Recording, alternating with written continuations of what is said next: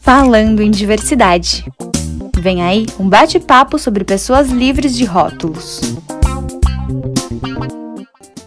Oi, seja bem-vindo ao Falando em Diversidade, um podcast da Cressol Central que conta histórias além dos rótulos. Eu sou a Alexandra e convido você a pegar o seu cafezinho e me acompanhar nessa jornada. A língua está sempre se modificando. Ela é um sistema vivo e dinâmico que absorve novas palavras, assume gírias e até contrai expressões. Isso acontece o tempo todo e às vezes de forma imperceptível. As mudanças linguísticas são um pontapé para tornar a língua mais humana e inclusiva. Não é à toa que você tem se deparado com o uso de elo, dile, todes, iles e diversos outros pronomes neutros que visam comunicar sem excluir ou invisibilizar nenhum grupo. A linguagem neutra, não binária ou inclusiva tem se popularizado cada vez mais por meio das redes sociais e tem gerado debate sobre a justificativa de não constar na gramática normativa. Para falar sobre esse assunto, recebemos dois convidados muito especiais: a professora da Universidade Federal da Bahia, linguista especialista em História das Ideias Linguísticas e Análise de Discurso, Isadora Machado, e o professor adjunto do Departamento de Letras Vernáculas da Universidade Federal da Bahia, mestre e doutor em Linguística pela Universidade Universidade do Estado do Rio de Janeiro, Luiz Felipe Andrade Silva. Sejam muito bem-vindos ao nosso podcast e eu queria começar fazendo uma pergunta do que eu vi, ouvi e li muito. A língua portuguesa, ela é machista? Tem um, um, ditado africano que fala que os frutos não caem muito longe da árvore. Quando a gente pensa a gramática normativa, é um livro, é um objeto que está ali para dizer se ela é machista ou não, a gente teria que pensar que ela é escrita numa sociedade machista. A gramática, ela é feita numa sociedade machista, racista, heteronormativa, transfóbica. Então a gente pode dizer, talvez, que a gramática ela reproduz práticas e ideias machistas. Inclusive, se a gente for parar para pensar, em geral, quem escreve as gramáticas que isso vai afetar o modo como a gente entende língua, principalmente na América Latina, geralmente quem faz as gramáticas são homens brancos, cisgêneros, heterossexuais. É muito difícil de dizer que essa formação social que está ali presente, escrevendo as gramáticas, é difícil dizer que isso não vai afetar e que esse machismo não vai afetar o que está ali. Então, nesse sentido que dá para a gente dizer que a gramática reproduz, né, que a língua reproduz práticas machistas.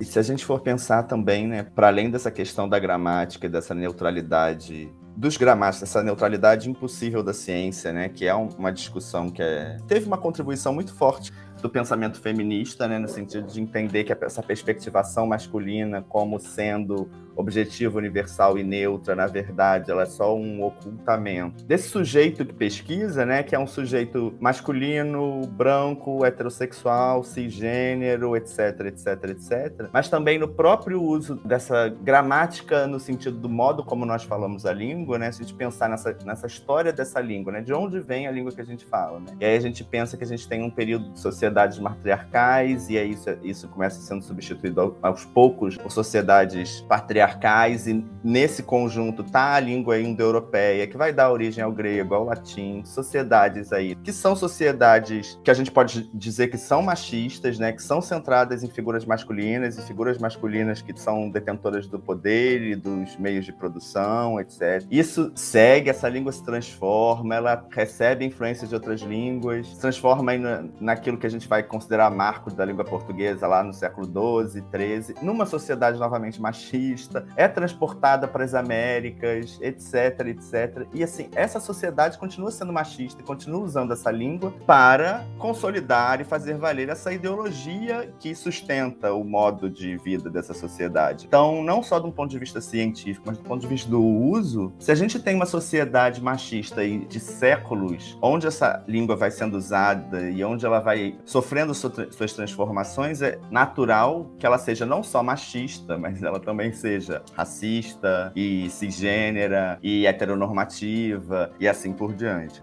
Como que surge essa linguagem neutra? Se a gente pensar nessas possibilidades de neutralizar, eu não gosto muito dessa expressão, né, da linguagem neutra ou de neutralizar a linguagem, mas enfim, a gente depois discute um pouco melhor isso, mas assim, mas ela vem assim, primeiro que existem experiências e línguas e sistemas linguísticos que permitem, de maneira sistemática na sua gramática, um uso não marcado de gênero, se a gente pensar, por exemplo, a língua inglesa, é uma língua que tem uma marcação de gênero em adjetivos, que é muito menos abrangente assim no seu todo, assim, você tem menos marcação de gênero do que você tem em português, né, por exemplo. Ela vem ganhando esse, esse destaque justamente por essa discussão de como o machismo se consolida e também por uma reflexão trazida dos estudos de, de, gênero e sexualidade da teoria queer que consideram que o gênero são construções, são performances sociais. Não existe uma natureza masculina, uma natureza feminina. Né? O que existem são performances, padrões de, de comportamento que são associados a gêneros e que vão sendo incorporadas nas vivências dos indivíduos. E não necessariamente os indivíduos também querem partilhar plenamente desses padrões aí, né, de, de comportamento essas performances. Não querem performar de acordo com um modelo central. E aí, isso também permite que se pense se é performance, existem construções que mantêm, que sustentam essas performances, que validam. E a língua, a prática linguística é uma delas. Então, a adoção do gênero feminino por homossexuais masculinos, por exemplo, já implica numa transformação dessa performance linguística de gênero. E aí, considerando cada vez mais e tendo mais visibilidade, pessoas que não se identificam identificam com o gênero atribuído no nascimento, não querem, não se identificam, na verdade, com o gênero que não seria, né? Nessa composição aí da, de uma ideia de que a gente tem dois gêneros. E aí existem uma gama contínua de performance de gênero entre o masculino padrão e o feminino padrão que demandam outros pronomes, outros usos para validar. Porque quando a gente pensa na identificação, não é só uma questão pessoal, né? É uma questão da relacional, da relação minha com o outro, a outra, o outro e outro, né? E isso demanda alguma forma de expressão, né? A gente fala de expressão de gênero gênero também, né? Tem a identidade de gênero, tem aquilo que eu sou, que eu sinto que sou, e tem a expressão de gênero, né? Que vai fazer com que essa identidade possa ser lida por outras pessoas.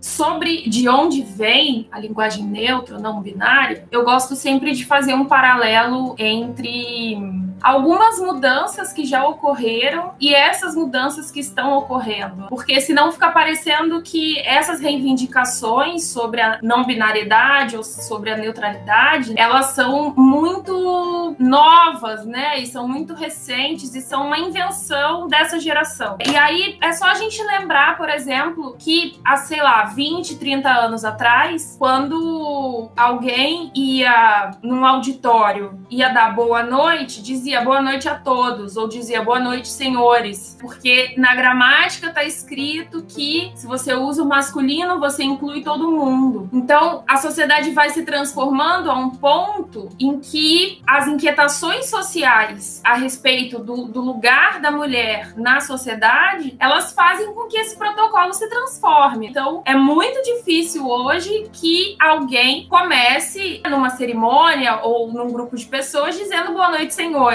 principalmente se a maioria das pessoas dali tiver uma identidade de gênero esteja ligada ao feminino. Então, e da onde que isso vem? Isso vem de uma inquietação social. E daí essa inquietação social, ela vai tensionando a língua e as mudanças linguísticas. Então, eu acho que dá pra gente dizer também que a linguagem neutra ou não binária, ela vem de uma inquietação social. E que inquietação social é essa? Para além de todas essas questões que o professor Luiz já trouxe, a gente precisa lembrar que o Brasil é o país que mais mata pessoas trans no mundo. Pensando que as pessoas não binárias elas estão ligadas, né, a essa realidade, a linguagem neutra ela também vem da necessidade de visibilizar vidas que estão aí, né, sendo ceifadas à torta e à direita, e que quando você mexe na, na, na questão linguística, de alguma maneira você abre a possibilidade de existência e você dá visibilidade para uma questão. Então, muito mais do que dizer boa noite a a todos por uma questão de modismo ou de politicamente correto, isso é uma postura frente a uma realidade que é extremamente violenta para pessoas trans em geral. Então, eu acho que vem dessa inquietação, né, e dessa necessidade de dizer que essas pessoas existem e de que elas são importantes também para o corpo social.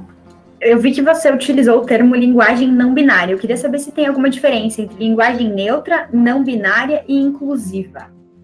Existem diferenças, assim. Acho que existe uma, uma, uma, disputa muito nome, na verdade, pelo nome, né? Assim, porque a gente não leva muito em consideração, talvez, assim. Mas quando você disputa o nome de alguma coisa, você está disputando não só o nome, você está disputando o, o, espaço de representação, as relações políticas em que aquilo se insere, etc. A gente pode falar, por exemplo, de linguagem neutra, que ela começa a botar, por exemplo, arroba no lugar da desinência de gênero, ou X, um traço, enfim. Como uma forma de não marcar o gênero. Porém, depois isso passa por alguns problemas, que é, por exemplo, a acessibilidade de pessoas cegas que usam programas para leitura de texto. E isso é prejudicial para a leitura do texto, assim. O programa não, não vai codificar, não vai encontrar uma pronúncia adequada para essa é, ortografia, assim, né? Essa grafia aí. Então, começa-se a, a pensar em outras alternativas. Além disso, a ideia de que alguma coisa seja neutra, uma ideia complicada, né? A gente está vindo aí de uma teoria feminista, de uma teoria de gênero que pensa que a neutralidade não existe no campo das ciências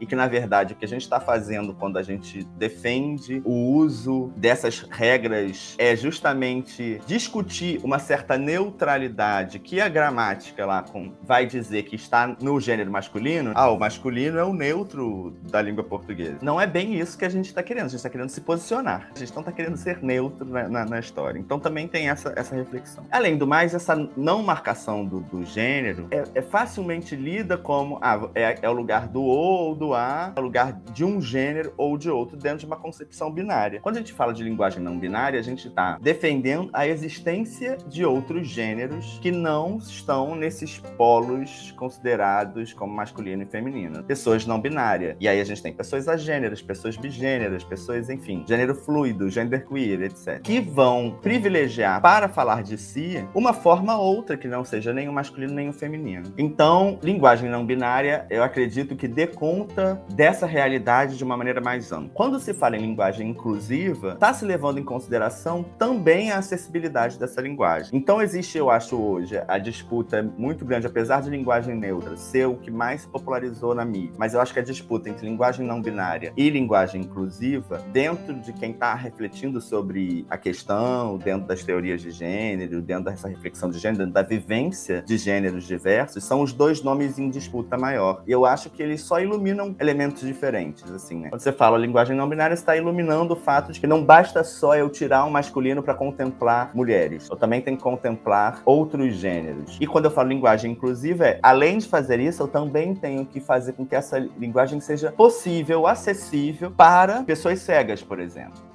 Eu tenho a impressão que essa expressão linguagem neutra, ela não faz referência imediata, talvez, à neutralidade como uma posição política. É que em algumas línguas, por exemplo, como o alemão, a gente tem três gêneros, entre aspas, que seria o que é o modo como se colocam os pronomes e as palavras, né? Então, tem o feminino, o masculino e o neutro no alemão. Em outras línguas também, mas acho que o alemão talvez seja a língua mais próxima nesse contexto. Então, quando se diz linguagem neutra, a gente já tem línguas em que existe esse pronome neutro. Então, por que não é, incorporá-lo no nosso modo de falar e na nossa língua? Mas a gente pensa também no efeito político que o nome neutro pode trazer. Então, quando a gente está nessa posição política de pensar as questões de gênero, de sexualidade, todo o político que está implicado em pensar essas questões, neutro não é uma palavra que às vezes agrada, porque isso traz uma memória da política. Então, ah, eu não sou nem de direita nem de esquerda, eu sou neutro. Ah, eu não sou nem isso nem aquilo, eu tô aqui no meio. E aí eu acho que isso pode trazer um efeito que não é tão produtivo quando a gente está pensando nessas questões. Mas seja dizendo linguagem neutra, linguagem não binária, ou às vezes até linguagem não binária, já para marcar ali a diferença, ou linguagem inclusiva, o que a gente está tentando fazer é dar visibilidade para uma questão. Então, para além de todas as disputas dos nomes, de como chamar, é importante dizer que a tentativa ela é similar.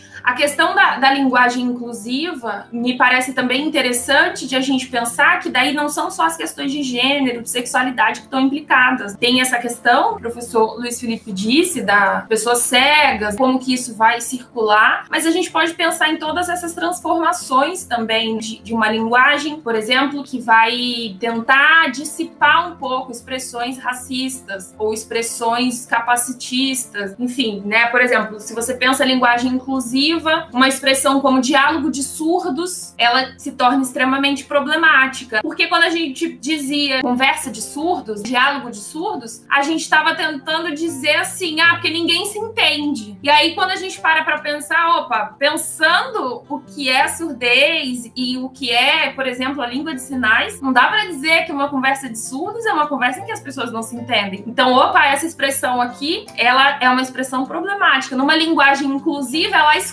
Então, ela não é tão bacana. E para além de a gente pensar isso como uma linguagem politicamente correta, eu acho que é a gente pensar que o mundo ele é múltiplo, as existências elas são variadas e que quanto mais a gente convive com diferenças em geral, mais possibilidades a gente tem de compreender as coisas e de se relacionar com outras possibilidades de existência. Pensar por esse lado talvez seja mais produtivo do que pensar no politicamente correto, para além do politicamente correto. Eu acho assim, só para acrescentar um, um, pouco assim, né? Se a gente pensar só na questão do politicamente correto, e aí parece que é uma coisa de, como, como a Isadora falou, né? Para além do politicamente correto, que parece que é uma coisa só de não ofender o outro, mas é uma questão mais do que isso, é uma questão ética, de validar a existência do outro, como Isadora falou. Então parece assim que é, hoje em dia se fala muito, ah, o politicamente correto, tá, tá, tá chato, né? Ah, não dá pra fazer piada com nada. Mas é uma questão ética, é uma questão de respeitar existências como existências existências, e tá tudo bem também, assim, né? Existências que se pautam dentro dessas normas hegemônicas e que vivem suas vidas bem nesses lugares, elas são respeitadas. Por que não respeitar as pessoas que estão, são dissidentes desses modelos de comportamento? E outra coisa, assim, que eu acho que é importante pensar, a gente está aqui discutindo é, linguagem neutra ou não binária ou inclusiva. Essa questão não pode parar na linguagem. A gente tem uma tendência de pegar essas, essas opressões estruturais e aí a gente resolve. É, ah, vamos resolver na linguagem. A gente vai tirar as expressões racistas, a gente vai tirar as expressões genitalistas, capacitistas, etc, etc. Só isso não resolve nada. Isso é importante porque a gente dá visibilidade. Mas se a gente concentrar a discussão nisso, é como se eu pegasse uma casa, assim, caindo aos pedaços, com vazamento, com problema na, na coluna e com o telhado caindo, e aí eu vou lá e faço reboco nas paredes, pinto de novo, e é tipo, é, a gente senta e espera, né? É o momento que essa casa vai cair, né?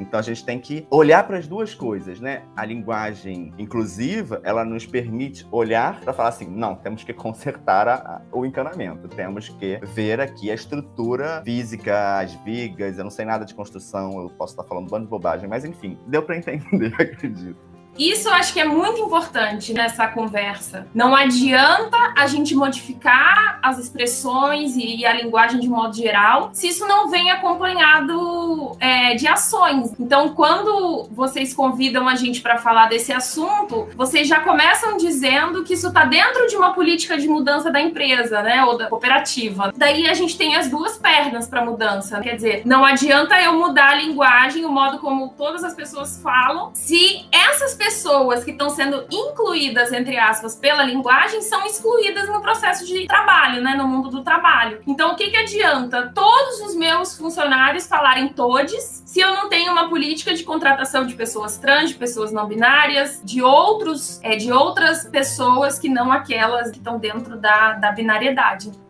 O nosso tempo está chegando ao fim, mas esse bate-papo está muito produtivo e como ainda tem bastante conteúdo para a gente debater, vamos continuar essa conversa no próximo episódio. Não perca! Obrigada pela sua companhia e até o próximo episódio.